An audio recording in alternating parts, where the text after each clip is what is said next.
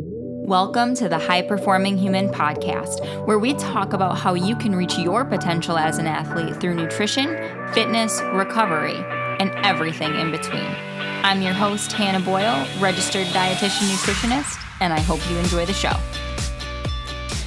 Hello, everyone, and welcome to this week's episode of the podcast. So, um, last week or it was two weeks ago, I ended up sitting down with a number of other individuals in the sport athlete recovery training space. And we talked about recovery specifically. We got into a few other topics but recovery was our main point of interest for this um, uh, instagram live that we did so what i wanted to do today is take a dive. I took some notes on that podcast or on that Instagram live specifically to create a podcast so that way I could give you guys the um, the information from that in a more compact form. So just as a preface, um, this talk was specifically for athletes. There are some things that we touch on that may not be so much athlete related, but when I talk about athletes, it's somebody that is at a higher level, has been exercising or doing movements for a long period of time, and recovery is an important piece of what they need to do. So for someone at a lower level, recovery may not be as large of an impact, um, but just know that recovery practices are still important to get in the habit of doing. It's just at higher levels, you'll need these recovery practices for more improved progress. So, the talk that I did was with three other individuals. We had Russell Yankee, who is a pro powerlifter that just competed at the Arnold. We have Jimmy Schroader, who is a online and in-person personal trainer, and then we had Tim Sala, who is a doctor of chiropractic, as well as having a um, recovery-based practice for athletes. So we got into conversation and we started talking about some of the things that we do individually for recovery or how we make sure our bodies are primed to do the best that we can for ourselves when it comes to making sure that we are fully recovered. And part of that is working on those joints that are heavily loaded. So, for example, Russell was talking about how he does a lot of band work with the joints that he uses regularly. So, you know, you're thinking about the the bench press and you think about like the shoulders and elbows for instance however he will do a lot of light resistance and high reps just to make sure that the blood flow is going to those areas of the body and making sure that that stays improved because um, he also spoke about um, his personal experience with injury and how he had to use i mean he kind of used different aspects of his training recovery tools at Myo which is tim's practice. Um, and then you know even talking about how nutrition strategies are important as well really sped up his recovery time for his own personal injury. So, you know, when when we deal with injury, I think it's really important to remember that not only do we have the aspect of like maybe a physical therapy component, but also how nutrition, how your current training practices, and even how additional recovery techniques can be beneficial to help you come back from that. So, at the beginning of the podcast, I feel like the warm up, which is the preface to recovery, is the um, best place to start here. So, when we talk about the warm up, you wouldn't necessarily think that we're talking recovery, but in order for you to recover properly, make make sure to avoid injury, the warm up really is a key piece to what you're doing and then we'll also talk about like the the cool down too. But the warm up is meant for you to prime your body um, use some of the muscle groups get blood flowing to the muscle groups that you'll be using for your training session that day. Now we did have a question come in regarding like static versus dynamic stretching before exercise. So, static stretching is what you would see when you were doing a stretch and holding it for however long you would hold that stretch.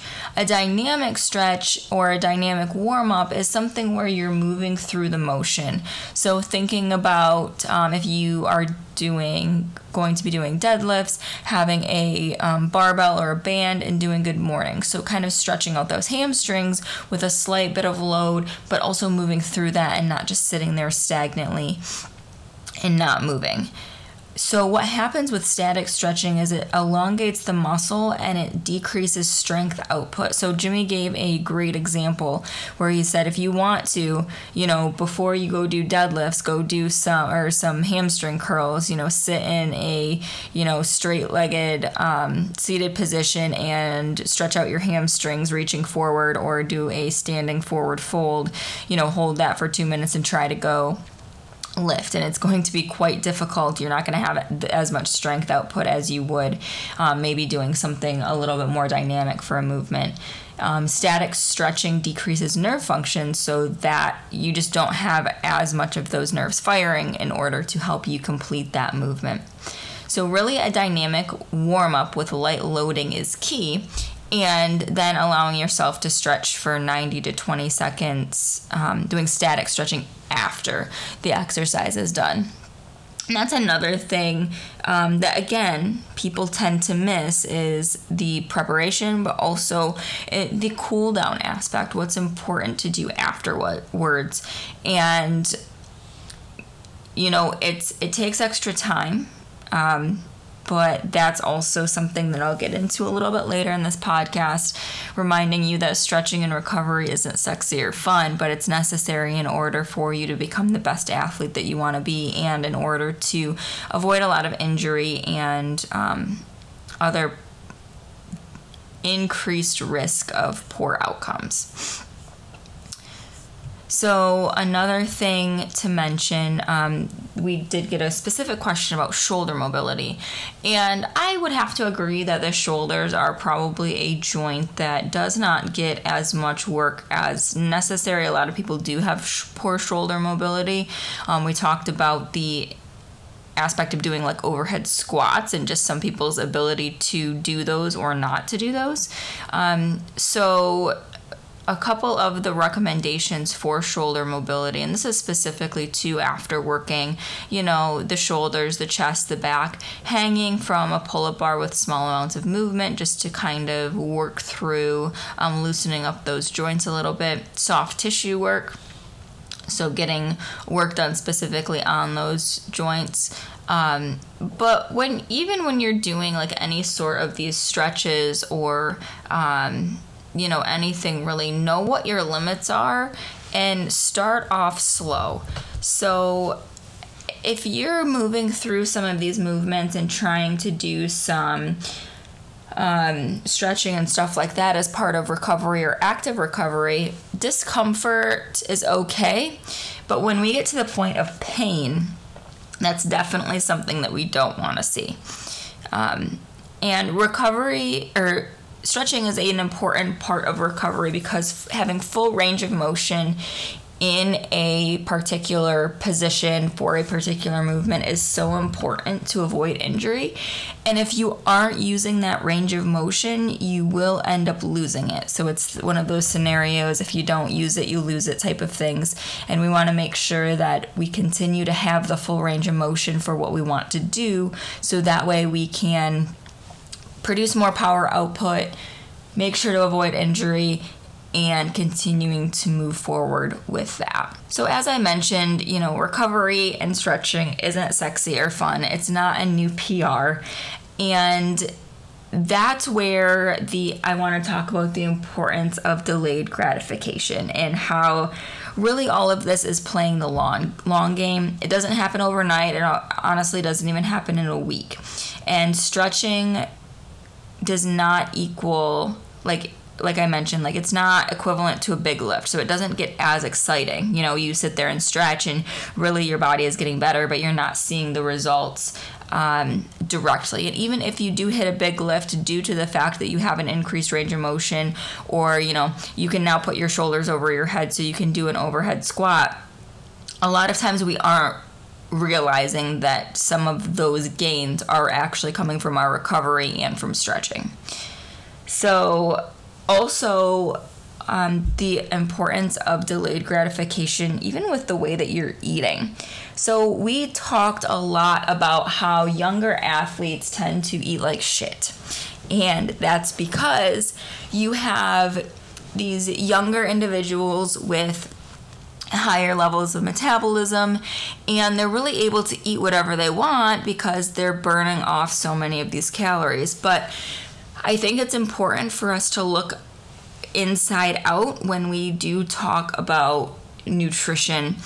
And when we talk about nutrition from my aspect, from a performance aspect, it's not always healthy and performance based. There are some nutrition aspects that for performance that aren't exactly the prime for making sure that you are as healthy as possible. Just taking weight cutting recovery and weight cutting um, nutrition as an example, you know, that's not exactly the most, I wouldn't recommend everybody to do that, but it's a, um, it's ingrained in the culture of those types of sports. And so it's something that we need to do and we need to do safely. So that is part of performance nutrition.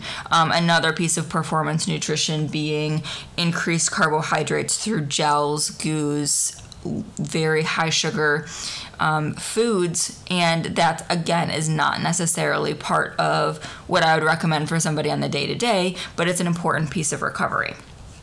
That being said, there is a way to reduce the effect of, you know, poor health on performance or having issues with compromising health for performance. So, one of the things that we can do is obviously when you are working on building muscle, increased calories is key. Well, we can still get those calories in a way that are optimal to avoid any long term damage to your um, blood panels, avoid any long term damage to your overall health and this is also an important piece that we talked about is getting your blood work done. Um, if you don't already having like an annual like adult well visit to get just your basic labs done having a lipid panel getting a basic um, metabolic profile done, getting um, a blood count done, just so that you are able to see how your practices are affecting your overall health and if any changes need to be made. It also helps to see if you are dealing with any other specific issues, um, if there is an underlying cause that can be found in your blood work. So, the biggest thing with that is I think that we need to take um, not just the outward appearance into account. So, for sure, I mean, you can be an 18 year old male with a six pack that eats McDonald's every day, but it's because he's in the gym for two hours a day, or, you know, on a sports team that requires long practices and you're just burning that many calories. And we we don't see the implications of those food choices until later down the line. And I think that's something that needs to be brought to our attention.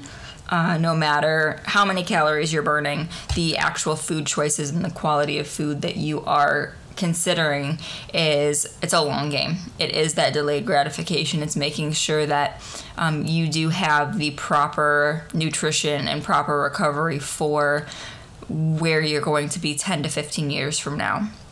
And not only that, you know, you may be able to get away with eating those types of foods and feel like you're performing well, but what could really happen if you did focus more on quality of nutrition? How much better could you perform if you were making the better choices when it comes to nutrition and recovery, making sure you stretch, doing all the stuff that isn't fun, that isn't sexy, but it's going to make you a better athlete. If you think you're good now, just imagine how much better you could be when you add those things in. So the the biggest issue with that is the inconsistency overall for eating, training, and maintenance. A lot of times we get into these patterns of eating well during the week, eating like shit on weekends, eating well during our in season, but off season we kind of just let things go. And that can be for eating, training, and recovery, um, maintenance, body work. In the off season, that's when you should be hammering things in harder and working on achieving your goals not just letting things go and ignoring it. So I really want to make sure that think about having a plan for how you're going to approach nutrition, training, and recovery maintenance for each part of the year based on what your sport looks like.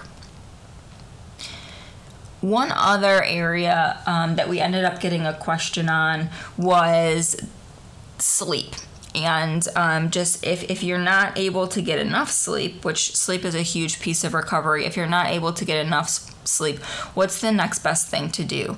And as far as sleep hygiene goes the best thing that you can do is make sure that you're getting around eight hours of sleep a night I don't care if you say, no, I run better on five hours of sleep. You're fucking lying to yourself because there's only a very small percentage of people that actually do run better on fewer hours of sleep. And I can guarantee you're probably not one of them because everybody else that I talk to thinks that they're that person as well. So, sleep wake times are actually more important to solidify than the number of hours of sleep so that has an impact on your circadian rhythm, and getting your circadian rhythm in check can actually help your more of your sleep hygiene and making sure that you're getting the recovery that you need from your sleep. So, for example, people that work different shifts might sleep for, you know, six to seven hours, but feel like they didn't sleep at all because their circadian rhythm is out of whack and their body is not registering that sleep or they're not able to fall into a deep enough sleep to get that recovered feeling. So, the best thing to do is set a specific wake time, and this is for weekdays and weekends. So, set a specific wake time that's consistent across all seven days of the week, and then try to obtain a normal bedtime. And ideally we hit that bedtime that is within the realm of being able to get seven to eight hours of sleep. Um, but no matter what i would say start with that consistent wake time and and start there um, so the biggest thing is though is if you have a rough night of sleep or if you end up getting um, lower amounts of sleep than normal um, it's really important that your training follows that same trend. So, if you are lacking in sleep, you are probably going to need to decrease the load of your training. We don't want to overstress the body too much, and that's again where injury is going to happen because we are, um, our nervous system isn't as recovered, our nervous system isn't primed to take on the heavier load, and it's going to feel just a lot heavier on the body. So, take that into consideration as well when you do have poor sleep. So, the next thing to kind of touch on, which is something that we already talked about slightly, is the nutrition aspect of recovery and carbohydrate use. So, my biggest take home message for recovering nutrition is adding in carbohydrates. All too often, all I see is people doing the protein shakes afterwards, and that's simply because we have had this indoctrination of supplement companies of the protein powder because protein makes muscle and muscle is what we're you know working on and this that and the other thing. What we need to be aware of is that our while our muscles are breaking down and we need the protein to build those muscles back up it's the carbohydrates that we're burning during our workouts and that we are depleting. So we need to make sure to replenish those carbohydrates so that way we are fueled for the next workout and that way our body can function properly. There's a process called gluconeogenesis, which literally just means creating new glucose, and glucose is sugar, the carbohydrate breaks down into glucose for your body to use as energy. So, if you are not providing your body with enough carbohydrate, it will use other sources of substrates in your body, including protein, in order to create sugar because that's what your body needs for energy. That's the most important thing. That's priority number one is make sure your body has energy. Worry about building muscles later. So, if you're giving your body a high influx of protein but not any carbohydrates, you may not be using that as ideally as possible. When it comes to carbohydrates around workouts, like I like to think if you want to have some type of simple carbohydrate, some so thinking about carbohydrates that digest quickly, um, simple sugars, fruit juice, um, some types, most types of fruit. Um, white grains, so not whole grains, but like white floured products, those are best to prime around your workouts, and that is because you're going to use them quickly. We had a question regarding glycemic index, and glycemic index just further creates a continuum of simple versus complex carbohydrates. And the glycemic index is how quickly a carbohydrate is digested. A higher glycemic index is needed closer to exercise. That is, that it's going to be more quickly digested. A lower glycemic index is more for long term use and storage. We also had a question about carbohydrates in the morning or in the evening. I really don't care when you consume what type of carbohydrates. The only timing I have for carbohydrates really is how you frame them around your workout, the types that you have before and after. Um, some people find that evening carbohydrates help them sleep. Um, carbohydrates before bed do help increase the production of melatonin. However, some people find that eating too close to bed decreases their recovery due to the need to digest throughout the night versus repairing other issues. So, that is a personal preference. I highly encourage you to um, try both and document how you feel. Whether that is you, you know, try carbohydrates before bed for a week and see how your sleep and recovery is, or if you try not eating within two hours before bed and see how your recovery is. Uh, another thing to note with the like post workout carbohydrate, somebody had mentioned um, a question regarding using Gatorade Zero for recovery. So, Gatorade Zero, we are pretty much agreeable across the board that this might be a drink to use for weight loss. If you need something flavored um, it's it is lower calorie, but performance it kind of misses the mark because it has the electrolytes you need to replenish and rehydrate, but it does not have the carbohydrates that we need to fuel performance. Um, and just on that note, um, Gatorade and Powerade have a better electrolyte profile than some of these other drinks out there. However, when it comes down to it, if we're using it for performance, we want to make sure that it does have the carbohydrates in it. Now, when it comes to electrolyte replacement, electrolyte replacement is important because when you sweat, you have your magnesium, potassium, sodium, those different types of substances leaving the body. So we want to make sure to replenish those because not only are we sweating out water, but we're also losing all of these other important minerals as well. And athletes most of the time really don't need to be afraid of consuming salt. That tends to be a common thing. Um, athletes, especially depending on how um, salty their sweat is, will need much more salt than the average person. Um, I also want you all to be aware of the fact that your sodium can be too low, and that's another important area of getting your blood work done to check your sodium levels. Personally, for me, um, in the summer, my sodium does, or my sodium is chronically low, but in the summer when I sweat more, I end up with low blood pressure and lightheadedness because of the lack of sodium in my blood in my system and that causes um, quite a bit of issues for me and i do have to take electrolyte supplements regularly.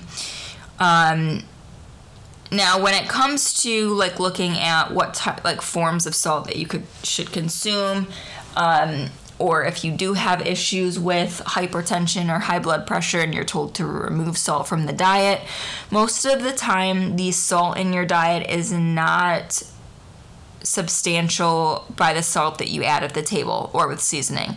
It's the salt that are in processed foods. So I would start there, making sure to have more whole foods, foods that aren't, you know, preserved, canned, boxed, frozen things tend to be higher in salt. There are some exceptions, but just kind of keeping an eye on that. One of the last things that we talked about is recovery versus adaptation. And we're really pounding the recovery, you know, looking at what you can do as far as making sure that your body is primed and ready to go for the next workout. Um, but some of these practices can be a little bit of overkill um, because you don't allow your body processes to go through the full stress response of exercise. So, stress or exercise is a stressor on the body. And what our body does is when it experiences a stressor, it goes through and it adapts to that and creates different changes in your body to create that adaptation. So, you know, you stress the muscle, the muscle rebuilds, it becomes stronger. Now, when we're doing recovery, we're if you know if you're doing like the full ice bath, if you're doing anti-inflammatory um, practices, if you're continuously doing like all these things to reduce inflammation, you're reducing that response to the stress and you might not see the progress that you are so hoping for. So, just be aware that we want to make sure that we have a healthy balance between being able to recover and having that adaptation to stress. Um, so, just to kind of as an overview and a few take home messages that you can do right now in order to help improve your recovery and making sure that you're doing it in an adequate way. Make sure that your training has a structure so that way you do have deload sessions. So every, you know, six to eight weeks, five to eight weeks, you're having a deload where your weight is lighter, you're not going all out, and that on that same note, we're not maxing out daily. We're not, you know, really maxing out every week at that point. We need to make sure to allow our nervous system to reset so that way we can see the most gains and the most progress. As far as stretching and mobility, create a 10 minute routine on a given day.